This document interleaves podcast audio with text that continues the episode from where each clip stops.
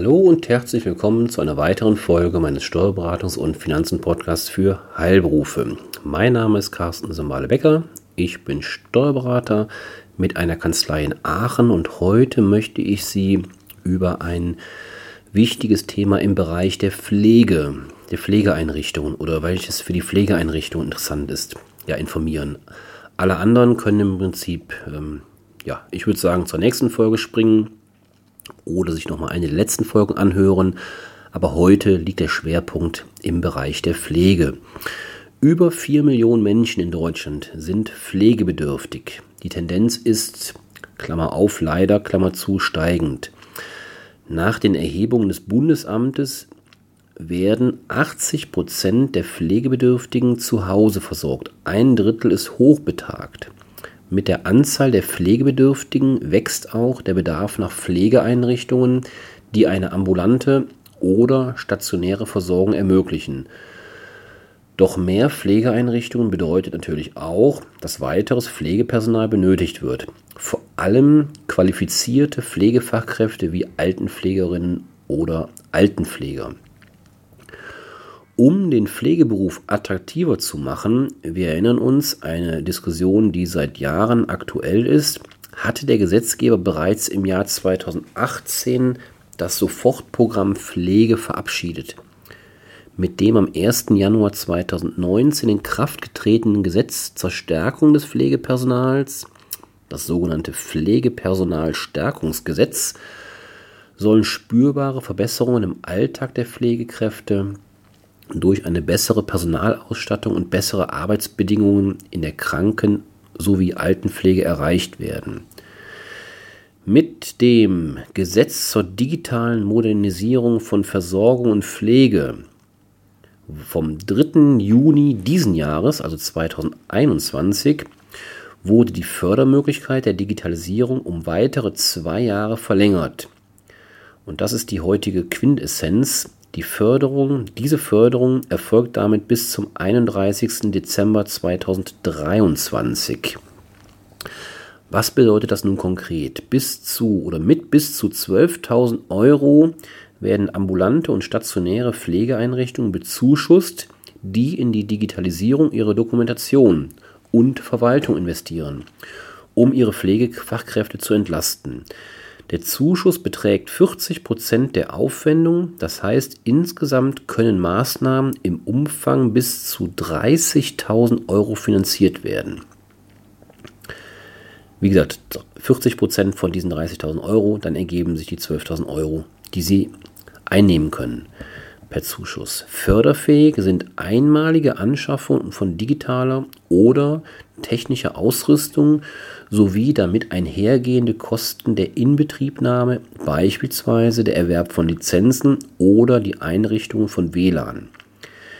Diese Anschaffungen müssen vornehmlich der Entlastung der Pflegefachkräfte dienen, insbesondere durch die Entbürokratisierung der Pflegedokumentation, eine verbesserte Dienst- und Tourenplanung, die Erhebung von Qualitätsindikatoren oder die elektronische Abrechnung pflegerischer Leistungen.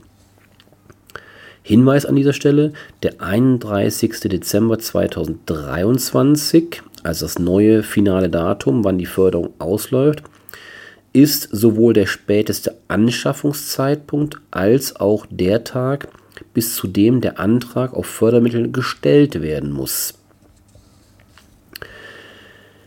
Ja, die zielgerichteten Maßnahmen zur Vereinbarkeit von Familie und Beruf werden für sechs Jahre in der Alten- und Krankenpflege finanziell unterstützt.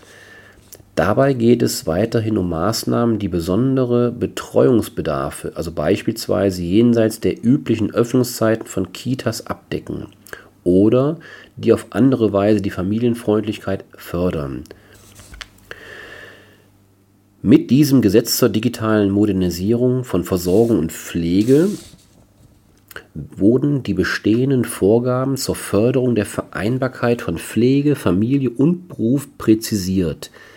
Der GKV Spitzenverband wird daher seine Richtlinien dementsprechend nochmals anpassen.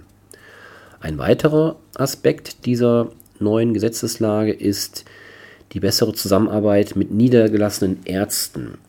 Um die Entwicklung der Kooperationen mit Ärzten zu beschleunigen, wird die Verpflichtung der Pflegeeinrichtungen, Kooperationsverträge mit geeigneten vertragsärztlichen Leistungserbringern zu schließen, verbindlicher ausgestaltet. Die bisherige Sollregelung wird durch eine Mussregelung ersetzt. Die kassenärztlichen Vereinigungen werden zudem verpflichtet, bei Vorlag, Vorliegen eines Antrages einer Pflegeeinrichtung zur Vermittlung eines Kooperationsvertrages einen entsprechenden Vertrag innerhalb einer Frist von drei Monaten zu vermitteln. Ja, also wie gesagt, es gibt durchaus gute Neuigkeiten im Bereich der Pflege. Sicherlich ist das nur ein weiterer Schritt in die hoffentlich richtige Richtung. Wir werden abwarten, wie der neue Gesetzgeber, der nun ähm, demnächst sehr, sehr bald gewählt wird, äh, wie der dieses Thema weiter auf der Agenda hat oder auch nicht, werden wir abwarten. Aber per heute können wir zumindest schon mal wieder ein kleines Häkchen machen in der ja, arg gebeutelten, finanziell arg gebeutelten Pflege. Und wir können nur hoffen, dass diese Gesetzesvorhaben äh, ja, Vorhaben beziehungsweise diese umgesetzten Gesetze tatsächlich das erreichen, was erreicht werden soll, nämlich die Pflege im Allgemeinen finanziell zu stärken, beziehungsweise die Attraktivität des Pflegeberufes eben deutlich anzuheben. Ja, das soll es für heute gewesen sein. Ich freue mich, wenn Sie eingeschaltet haben und bis zum Ende dabei gewesen sind.